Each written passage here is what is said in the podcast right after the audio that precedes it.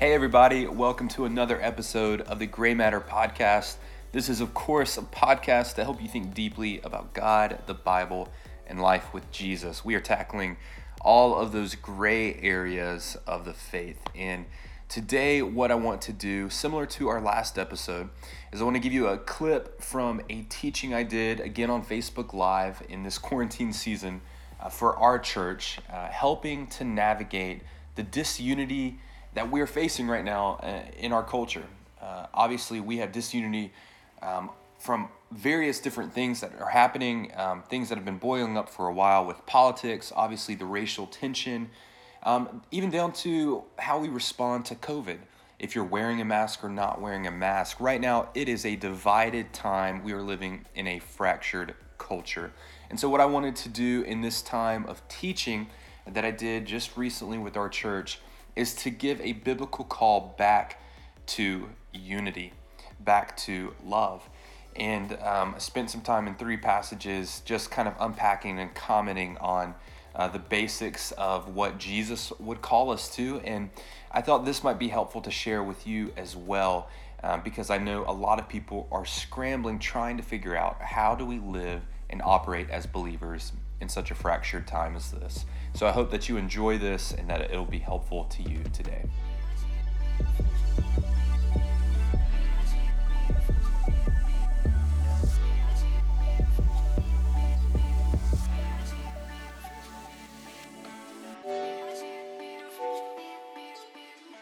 One thing I've been thinking a lot about that I know many of you have been thinking about as well is just the the disunity and the tension that we feel in our world right now. Um, if I asked you to jump in the comments and throw out the place where you've seen disunity the most, uh, the reality is there could be any number of things because it seems like over the last several months, even just the last several weeks, there have been a multitude of different specific issues that have just hit us in the face as a culture and as a country um, that many people are kind of carving out their side on. And it's hard to, uh, to, to mediate and to see a place in the middle by the way that we are uh, divvying up uh, the positions on a lot of different things. So, some of the obvious ones, if we're just thinking about reopening with COVID, right? I mean, some of you might be thinking about um, when I announced and just talked a little bit about church reopening this weekend. Some of you are thrilled about that. You're wondering why we didn't do this two months ago. Uh, you've never worn a mask and you don't understand why everyone's freaking out about it. And uh, that's where you sit. Others of you are saying, I can't believe you're doing this right now. I can't believe you're jumping back into worship already. Uh, we should all be wearing masks and staying at home. I can't believe businesses are open. And, and, and we see these polar sides that create tension. And in in media in particular, we we only get the tension and disunity, and what it causes, even in the church, uh, it, it causes us to not be unified. It causes us to not look to one another in love and unity. Um, another great example recently is, of course, all the uh, racial tensions and issues towards reconciliation in our country. Again, there are some of you who are who are looking at what's happening in our country and you're not seeing the issue. You're, you're not, and some of you have a multitude of reasons why that is. Yeah, you may say that you have evidence for why you think this is not really what people are calling it. And, and you would kind of carve out your position on that side. Others of you are, are sitting here and hearing some of the things that are coming out, and, and you are, are mourning, you are uh, being awakened to a reality of something that's happening around you that you've never maybe seen before and, and and you're looking at this like we've I've got to change, we've got to change, we've got to do something. And what ends up happening again, media comes in and kind of instigates the whole thing. It polarizes those two views, doesn't see a middle ground, and it creates a recipe for disunity. The reality is, we are living in a time where lots of things that are just happening out there in the world around us um, are affecting even life in the church. And unfortunately, it's revealing that maybe our allegiances as believers in the church are something other than that which God has ultimately called us to.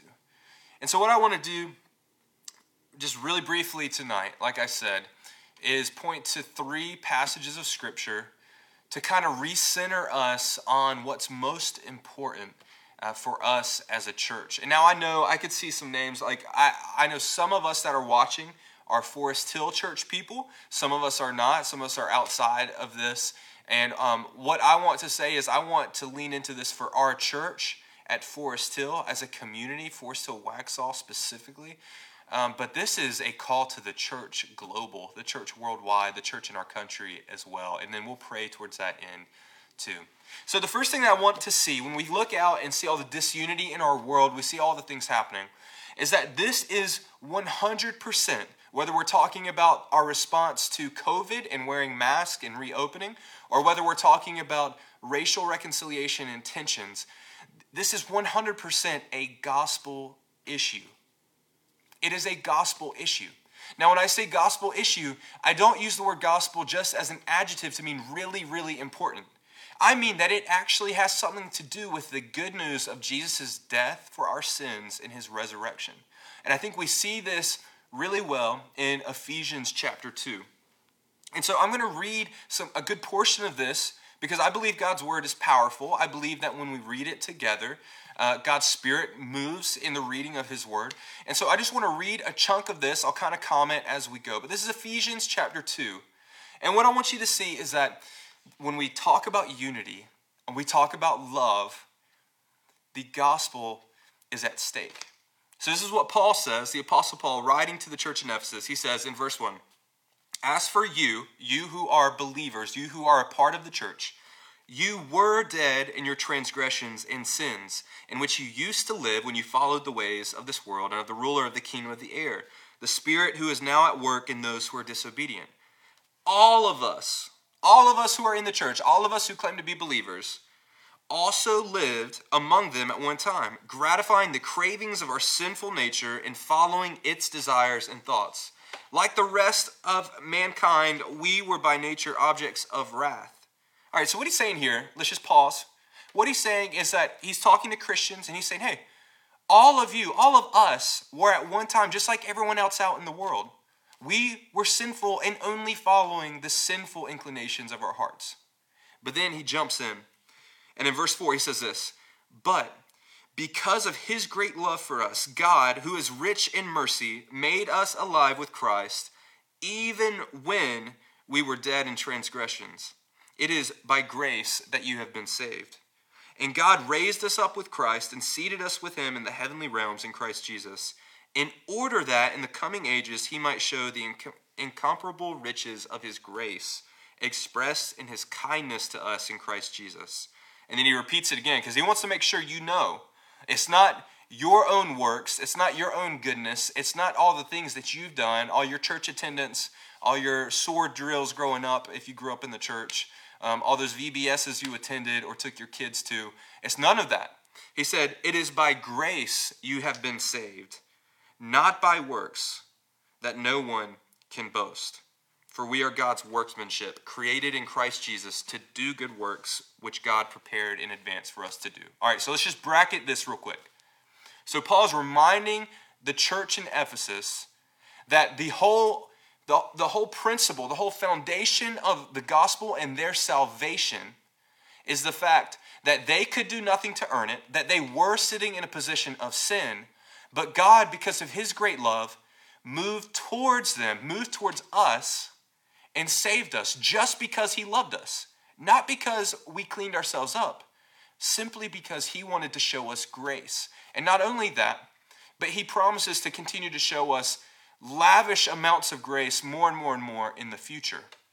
That's the principle of our individual salvation. Okay, so now when I talk about the gospel, when we talk about the gospel, most of us, a lot of times, that's what we think about. We think about the fact that I have been saved because of what Jesus has done for me. We think in, an, in individual terms about me and my eternal security with God. That's not wrong. It's not wrong. It's good to think about those things when you hear the word gospel because it's true. The problem is, it's not wrong, it's just incomplete. It's incomplete because Paul keeps going right after this and he says this. He says, Therefore, because of everything I just said, remember that formerly you who are Gentiles by birth and called uncircumcised by those who call themselves the circumcision. Okay, so let's just be really clear. We don't talk about that a whole lot. He's talking about those of you who did not grow up in Israel, those of you who were not Jewish, um, those of you were far away from God right? Because God originally called a people called Israel, a country, a people who were supposed to be the exclusive people of God to be a blessing to the whole world. So what happened is um, everyone else outside of Israel was left out of this great plan, this great love of God. But what happened in Jesus, Paul is telling us, is that now through Jesus, it's not just Israel who gets this grace this grace that forgives us of our sin and calls us into relationship with God. It's the entire world. And so he says in verse 13, But now in Christ Jesus, you who once were far away have been brought near through the blood of Christ. And he goes on and says, For he himself, Jesus, is our peace, who has made the two one and has destroyed the barrier, the dividing wall of hostility, by abolishing in his flesh the law with its commandments and regulations his purpose, Jesus' purpose, was to create in himself one new man out of the two, one new humanity out of the two groups, thus making peace.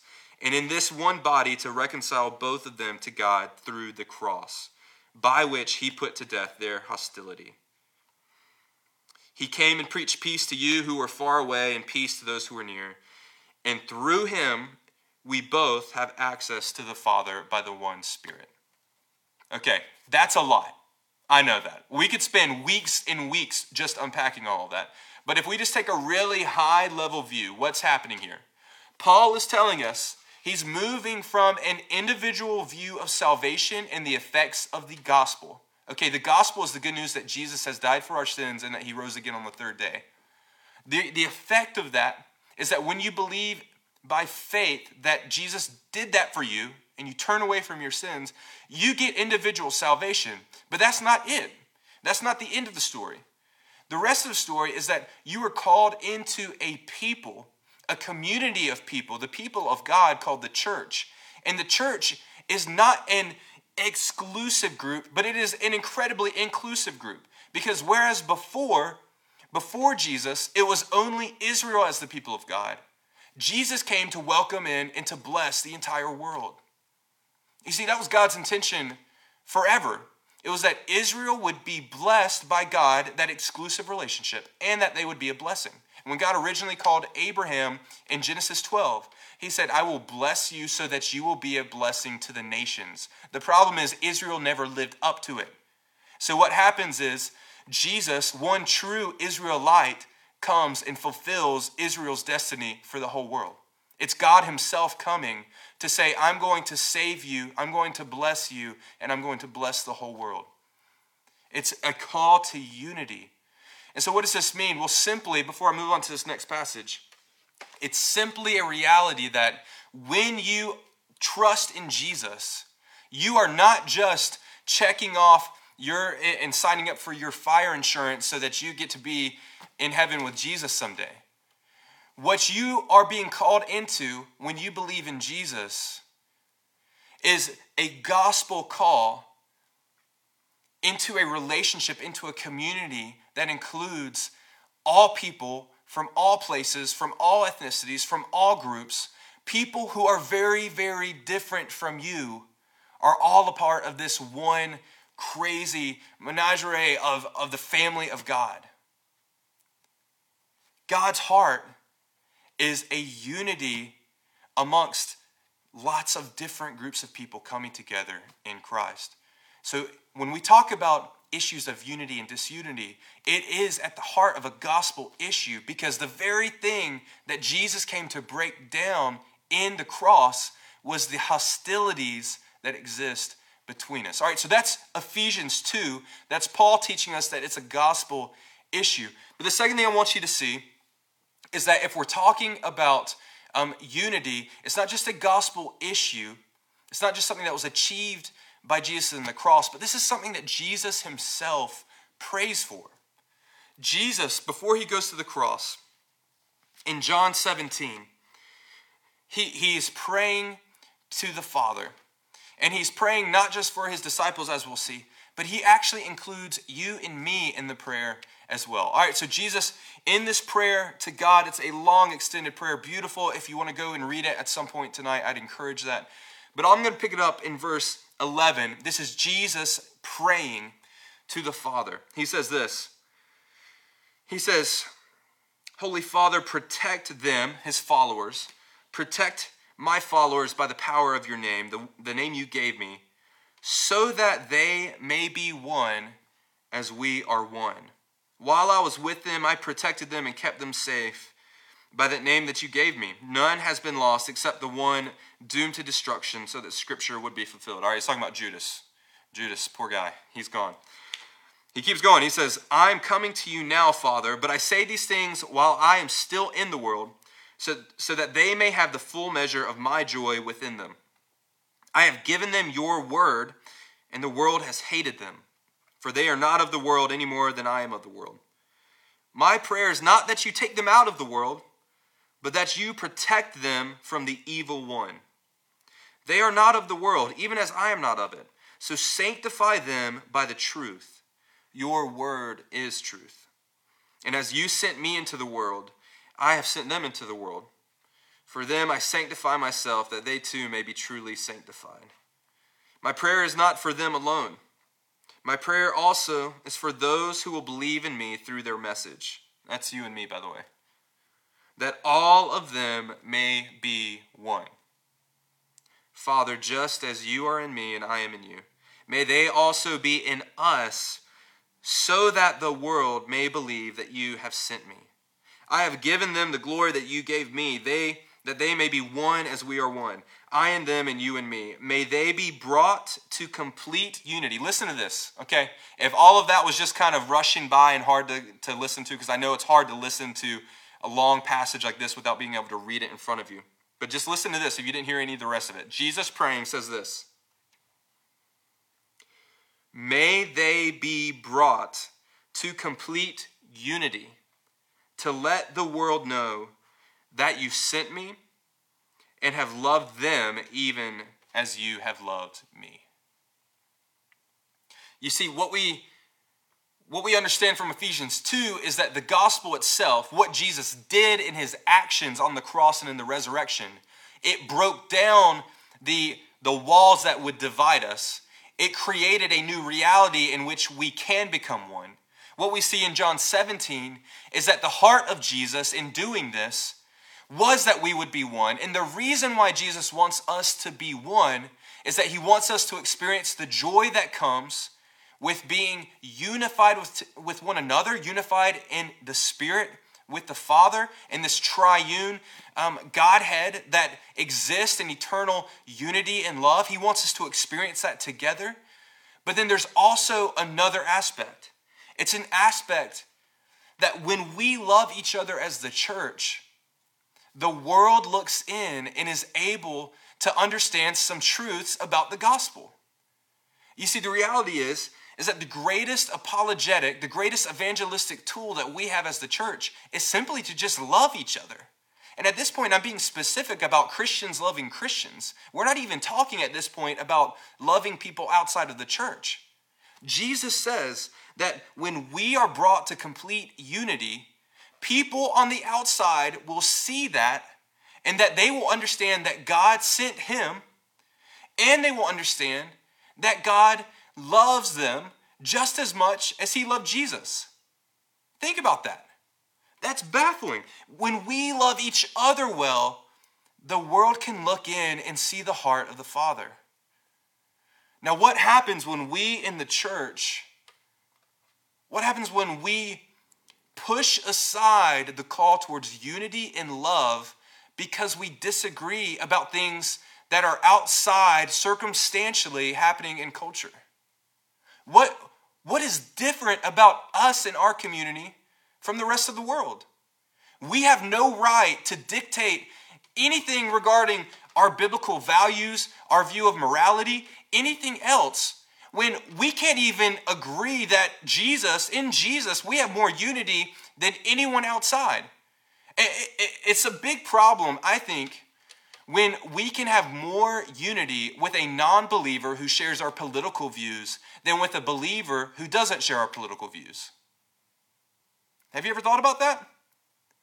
We should have more unity with each other. For those who call themselves Christians, who, who are, are holding on to this faith, this one whose heart is this prayer that we would become one, that is our unity.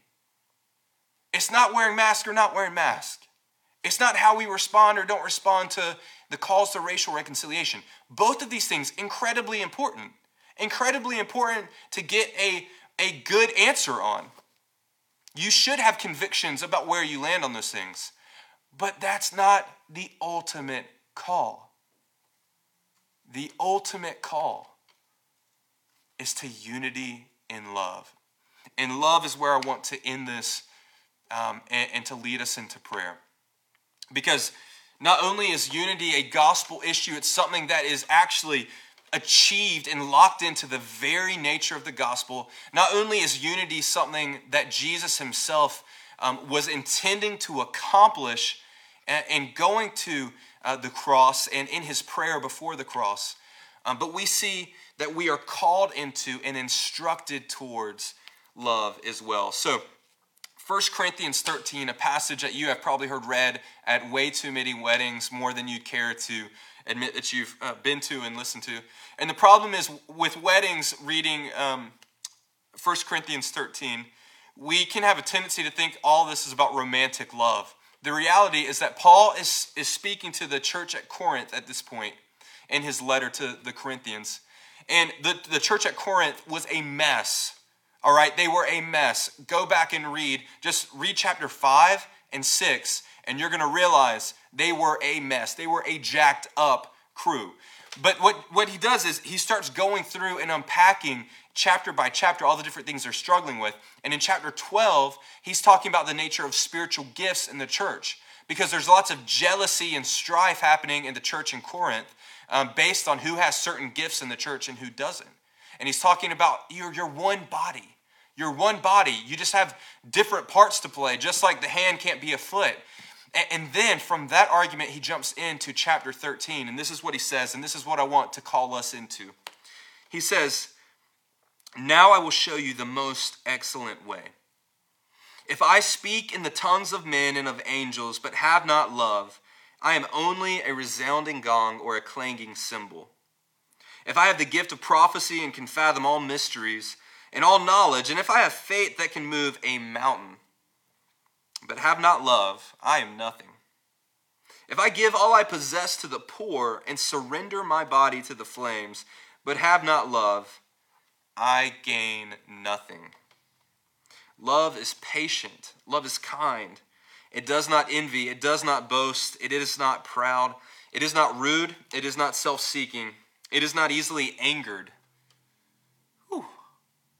It is not easily angered. That reminds me of James 1, I think it's verse 20 the anger of man does not produce the righteousness of God. That's one that'll preach, I think, in this culture, in this climate.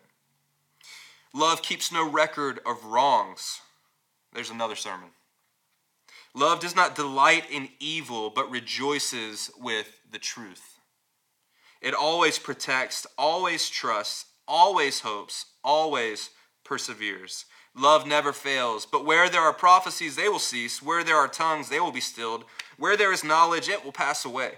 For we know in part and we prophesy in part, but when perfection comes, when Jesus comes back, perfection comes, the imperfect disappears. When I was a child, I talked like a child, I thought like a child, I reasoned like a child. When I became a man, I put childish ways behind me. Now we see but a poor reflection as in a mirror. Then we shall see face to face. Now I know in part. Then I shall know fully, even as I am fully known. And now these three remain faith, hope, and love. But the greatest of these is love. It's love. I know that tonight I've read a lot of big passages. And I know that I've said basically everything you already know, probably. But it's amazing to me how sometimes the most simple, elementary aspects of what we're called to are the things that we struggle with the most. It's, it's this call to love one another. It's a great commandment to love God and to love one another that we seem to struggle with the most. And in a time where disunity is prevailing in the culture and it is ripping communities apart, families apart, friendships apart, the church can stand in the gap and be a shining beacon of light, a witness to the world that there is a better way. And the only way that that will happen is if we realize our unity with one another, first of all, it already exists spiritually. Jesus has already bought that unity for us. And for eternity, we will be one, and none of the junk that we divide over now is going to matter. We have a whole eternity ahead of us where nothing matters except for our unity in Jesus. And yet, for our 50, 60, 70 years on earth, we can't help but to fight and squabble over all the little things that aren't going to last. We've got to come back to our unity and our oneness in Jesus, which already exists and will exist in eternity. And we got to bring that into the present by loving one another well.